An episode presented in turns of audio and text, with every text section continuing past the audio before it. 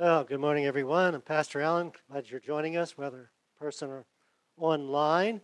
Starting a new series today. Actually, it's going to be short, two weeks, but called Love Like Jesus. Now, if you're Jesus follower, you would, if I asked you are supposed to love like Jesus, you would say yes.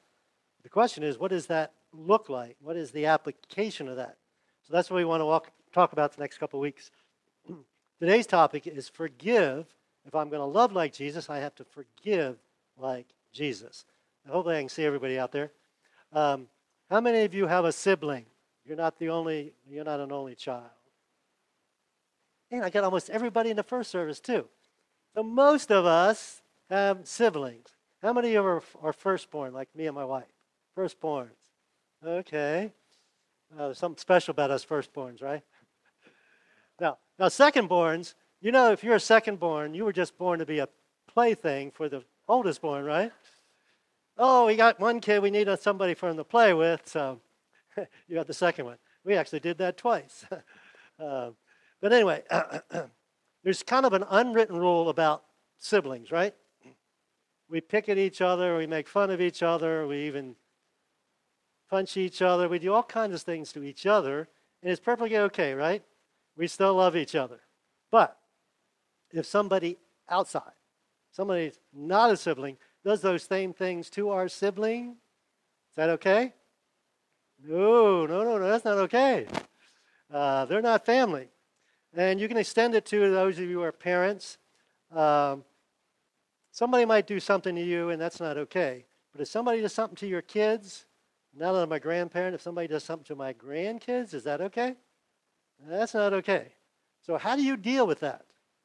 How do you deal with the pain and the hurt that comes from being mistreated, abused, whatever it is in life, either yourselves or those you, uh, your loved ones. So that's what I want to talk about this morning. And we're going to start with the words of Jesus, of course. So Jesus comes along, he starts his ministry, and he, he preaches this sermon we call the Sermon on the Mount. It's got all this kind of uh, mind blowing stuff. It's just uh, uh, he jacks up all the expectations of us, actually beyond our limits, to reach. So, right in the middle of that sermon is what we call the Lord's Prayer. And if you're from another church tradition, you might say that every Sunday in church. And I always make the, the application that, or the implication that in the middle of that prayer is a prayer, or part of that prayer, a sentence in that prayer, that you don't really know what you're saying. And here it is. It's in Matthew 6, verse 12. You're praying the prayer, and you get in the middle of prayer, it says, And forgive us our debts, our sins, etc., as we have forgiven our those who have sinned against us. Is that really how you want God to forgive you? Like you forgive other people? I'm not so comfortable with that. Now, in that forgiveness part, there's two parts to that forgiveness letting go of the wrong the actual act, what the person did or said, and then the resentment or the feelings that come from being hurt. So, God, forgive me just like I forgive the acts and I forgive the feelings that come with being hurt by other people. Is that really the prayer you want to pray? I don't think most of us do. Now, Jesus understood that this was going to be really a struggle because one more verse and the prayer is over. What do you think he talks about next? This is exactly what he talks about next. So you're going to pray that prayer? Well, here, you need to know this. For if you forgive other people when they sin against you, like you just prayed, your heavenly Father will forgive you also, which we all want, desire. Here's the kicker. But if you, I, do not forgive others their wrongs against me or my loved ones, you, God, my Father, will not forgive my sins? Now, there's a theological dilemma here. Uh, so I try and reconcile this in my mind anyway. Somehow it interferes. Somehow my unforgiveness of others interferes with my forgiveness from God. And I think it mostly interferes from my perspective. If I'm unforgiveness in my heart, I'm truly not asking God to forgive me or has that implication at least. Now, as Jesus followers, if you're not, we're glad that you're joining us. But if you're a Jesus follower, you've received God's love, right? He offered to give you this love that includes forgiveness. Um, but along with that, he tells us what? To reciprocate, to give that same love to others. So, love like Jesus. Now, the most amazing example I know of this, actually, in Scripture, is on the last day of Jesus' life. Now, we know that night he was arrested and he was tried unjustly. He was beaten. He was spit on. He had a crown of thorns on his head. He was actually uh, scourged or whipped. Just, just horrible, horrible treatment, torture, right? And then he had to carry his cross up this hill and that's where we'll pick up the story in Matthew 6. Uh, no, excuse me. Matthew, I mean, Luke 23. Two others, both criminals, were led out to be executed with him. They came to the place of the skull, or, uh, or Golgotha, and they nailed him to a cross. So after all that abuse, they put nails in his, in his hands or his, his, his wrists and in his feet, and nailed him on a cross. Now, we always see these pictures where he's way up there in the air. He wasn't way there in the air. Lots of reasons for that. One, it'd be more work to hang Jesus up 10 feet in the air. The other is the purpose of, of crucifixion was to uh, prove to the populace that you don't mess with Rome, but it was also to humiliate the person themselves. So when Jesus was crucified, he was about this high. He was about this high so people could look him in the eye and they could make fun of him. Oh, yeah, if you've saved other people, you can't save yourself. And you can't spit on somebody 10 feet high, but you can spit on somebody this high, can't you? And so this is cruelly to say, but this was entertainment to people in that day. They didn't have TV. And so entertainment would go and because they crucified the most horrible people. And I don't know about you, but I kind of am glad, at least when people have to pay for their crimes, right? And so these people are paying for their crimes. So you go out there and, and you just enjoy the fact that they're being tortured and killed. Hung there naked, humiliated. Uh, it's interesting. The criminals were also crucified, one on his right and one on his left. Remember back when two of the disciples, James and John, asked Jesus, Can we sit on your right and your left? Who wound up on his right and his left? The other two criminals. What was Jesus saying? He told them that they probably didn't, didn't want to be there. But the entrance to the kingdom is through what? It's through death, the kingdom of God. So, at, at this point, Jesus has been hanging there for about nine hours. He's just about ready to die. And what do you think he's going to say last? Well, let's read it. Jesus said, Father, so he's praying a prayer just as he's dying. Forgive them. What? Forgive them? The people that have tortured you and treated you and abused you and, and spit on you, made fun of you and humiliated you? Yeah, yeah. Father, I want you to forgive them. Now, he gives us kind of an insight into how you and I can forgive others. He said, they don't know what they're doing. They don't understand I, I'm a, the perfect Son of God on the Messiah, they, they don't understand. They don't know what they're doing. So here's the bottom line for you and I. Uh, you have been hurt. If you've been around on earth for very long, you have been hurt and you'll be hurt again. So, what do you do? What do you do with the hurt? We all have to figure it out. Grow as to be adults, you have to figure out what do I do with the hurt? What do I do with the wound? Sometimes deep, open wounds. Sometimes they heal and then we still have scars, don't we? What do you do with it? What do you do with that feeling when that, that phone number shows up on your phone and you get this sickness in your stomach? Or you see them somewhere out in public and if they're over there, you go this way. What do you do with that? And sometimes we're angry with God. Well, God, why didn't you why did you let that happen to me? Why didn't you protect me from that? Why didn't you protect my kids from this? Why? Other times we're angry with ourselves, can't forgive ourselves. I can't believe I did that. I can't believe I hurt that person I love. So, what do you do with it? Bottom line is either you're unwilling to deal with it or you're unable to deal with it, right? Jesus said they don't know what they're doing. So, I'm going to give you two insights from Jesus how to deal with those wounds. First one's this how to forgive like Jesus? We have to pray for those who hurt you. Now, yeah, I'll pray for them. I'll pray they'll get, you know, cancer and die is what I want them to happen to them, right? No, that's not what Jesus is talking about. He's not talking about praying for their for revenge. In fact, God says, "Revenge is mine. Leave it up to me." so, back in that sermon, Jesus was was was preaching. Another part of the sermon, he says this: "Bless those who curse you." It's in what Luke chapter uh, 6. Bless those who curse you. So, okay, Jesus is hanging there on the cross. I'm trying to picture this. And people are coming by and, and making fun of him and spitting on him. Can you imagine Jesus couldn't put his hand out there because they were nailed there? But if he could, put it, oh, bless you, my son. Bless you, my daughter. It's just beyond comprehension, isn't it?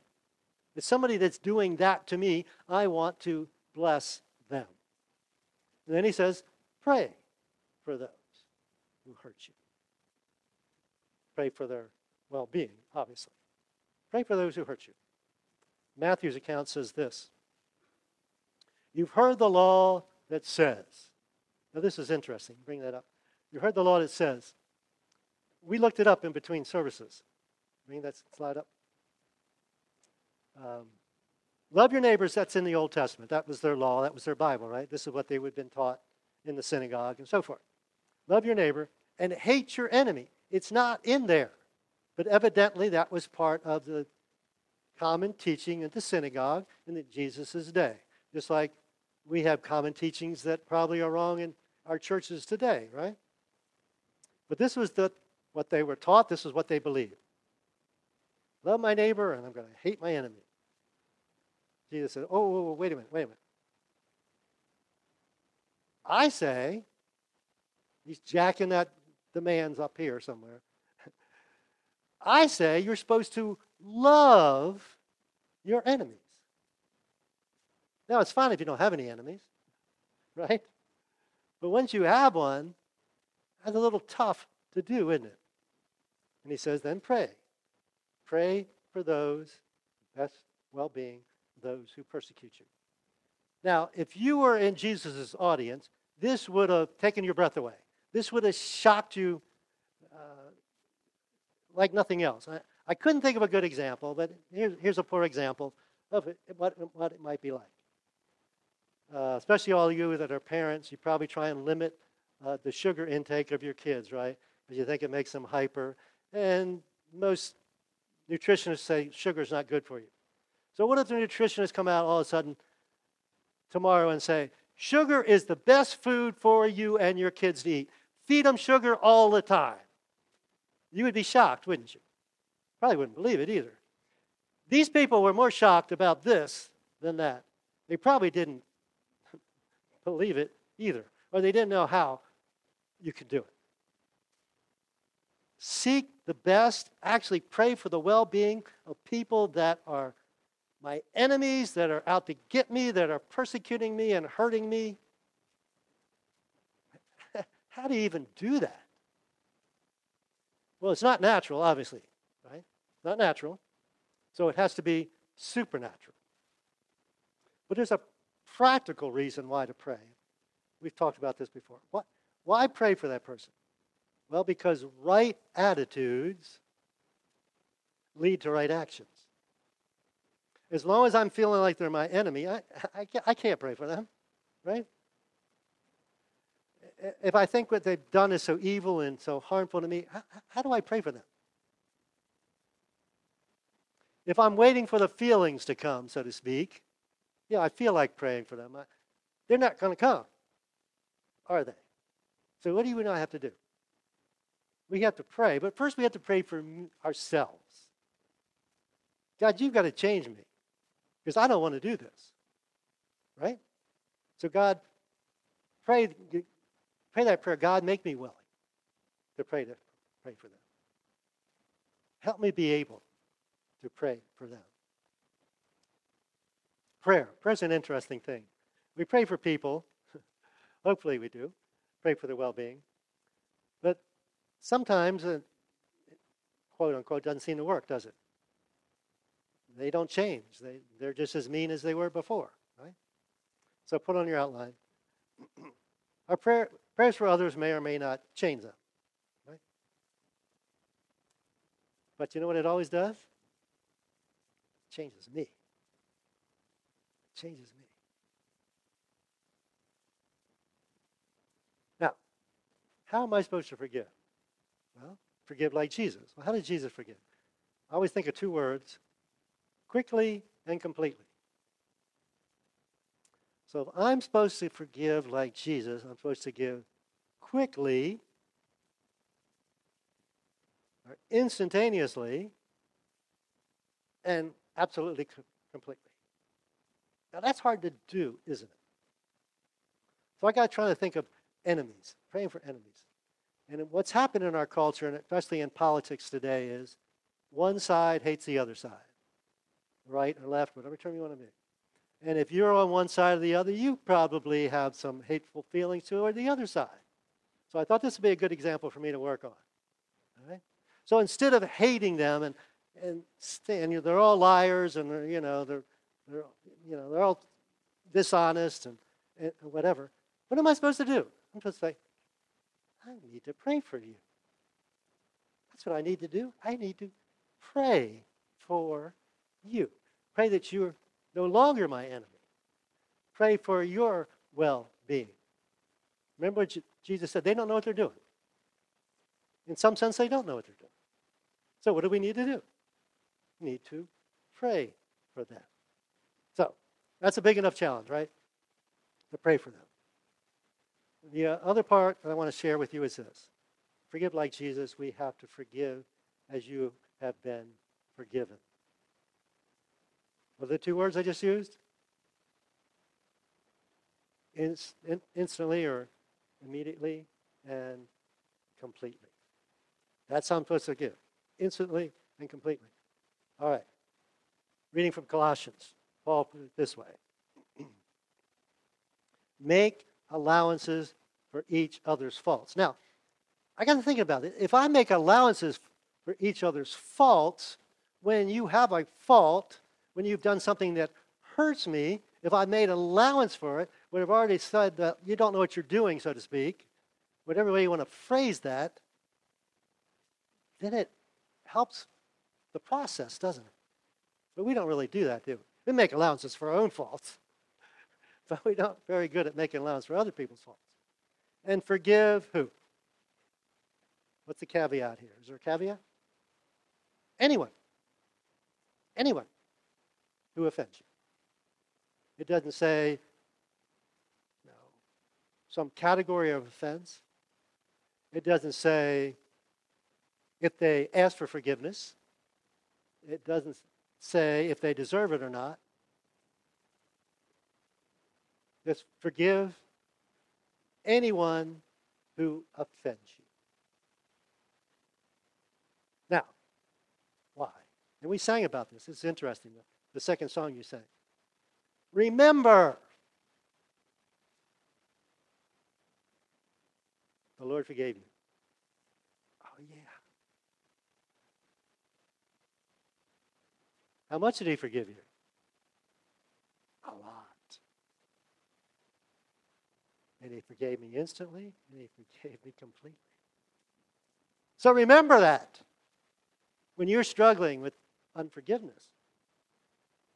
You must forgive others. Demands of Jesus. I know if some of you are struggling in marriage. Maybe some of you are. Maybe you had a struggle in the past. Uh, scripture talks about grounds for divorce. There's not a lot.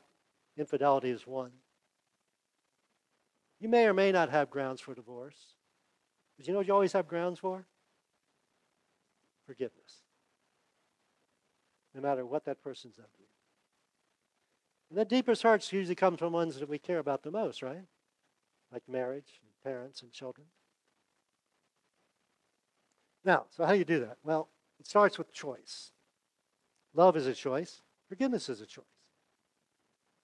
I, I, I, I don't feel like forgiving them. I don't want to forgive them, but God, you tell me I must forgive them, so I'm choosing to forgive. And if you struggle with that, back up, because you know what you've forgotten? You've forgotten to remember how much God has forgiven you. So if I put all my forgiveness sins in my forgiveness basket that God's forgiven me, I don't know what you've done to me, but it's just a small fraction of what all that is. It's small potatoes compared to what all God's forgiven me. Then he goes on, a couple more verses. Above all, Paul likes to use word pictures. He says, okay, clothe yourself.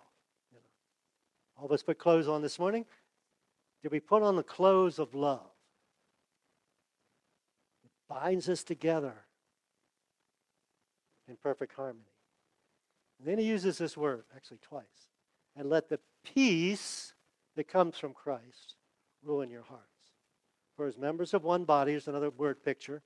We're all connected through Jesus, like a body. You are called to live in peace. Now, when I have unforgiveness, when I have bitterness in my heart, I'm not at peace. You can't have both. You can't have unforgiveness and peace. It, it, it just, it just can't. So then he says, and always be thankful. Be thankful for what? All those things I've been forgiven. The way God loves me and treats me. So here's another question.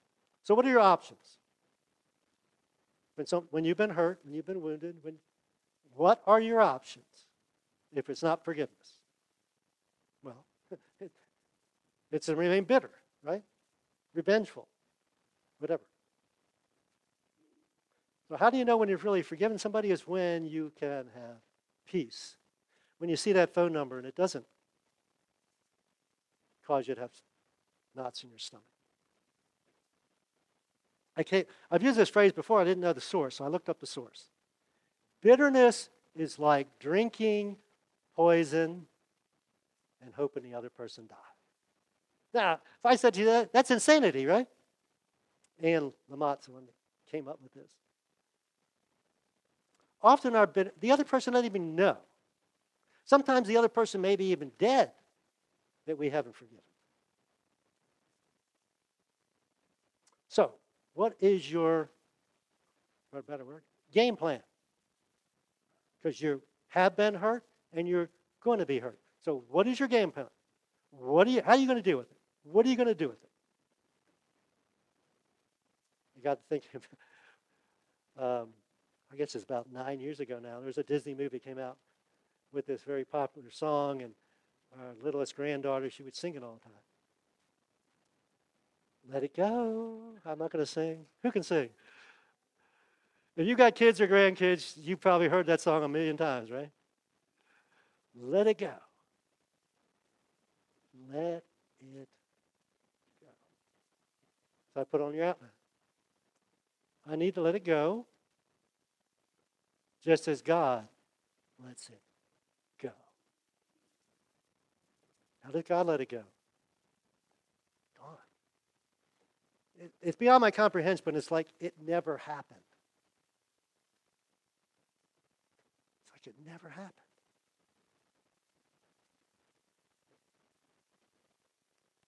The opposite of peace is to be, in one term Jesus used, a prisoner or a captive. Without Jesus, we're prisoners or captive of sin. But after we become believers, our sins are forgiven. But we can be prisoners of bitterness. This is how I want to end this morning. God says he lets the prisoner free. And when I'm bitter, the prisoner is me. Are you a prisoner this morning? Again, Jesus jacks the standard up here. He says, You're supposed to forgive everybody. You're supposed to love your enemy. God, I, I, I can't do that. God, I need your help to do it. But if you want healing, if you want healing, the only way to get it is through forgiveness. Now, I talk about the act and the thoughts about the feeling. You know, one of the verses that you're going to read this week on your outline, next steps, is where Jesus was asked how many times to forgive.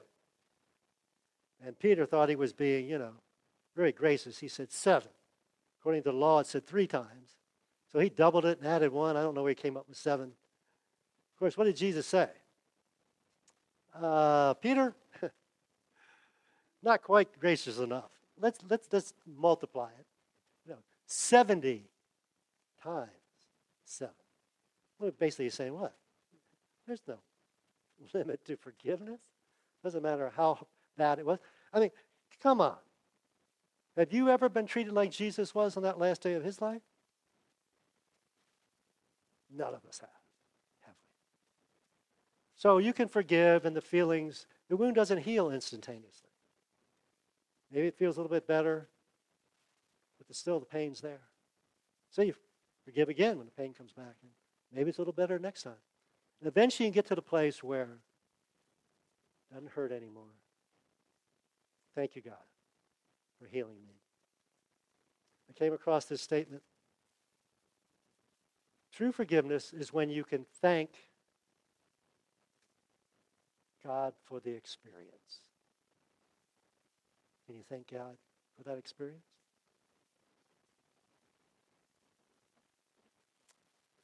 If you're like me, you struggle with this. So I'm going to have a prayer for you and for me. Uh, Father God,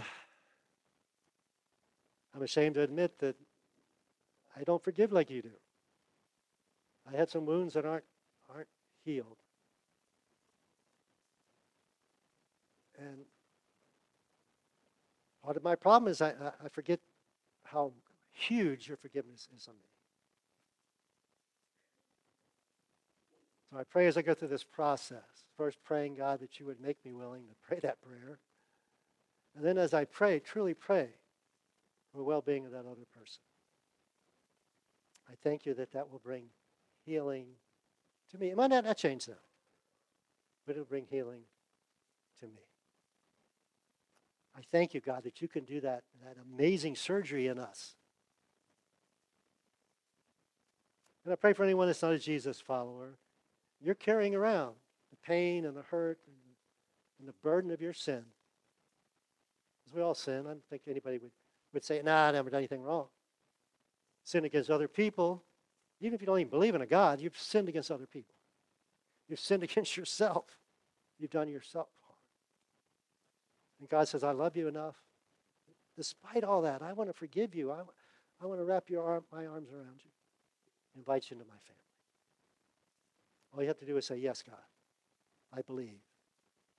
Help my unbelief. Take my sins. Enter my life. And love through me. Pray that prayer, and God will accept it. Thank you for your presence today. Uh, this is a difficult topic, God.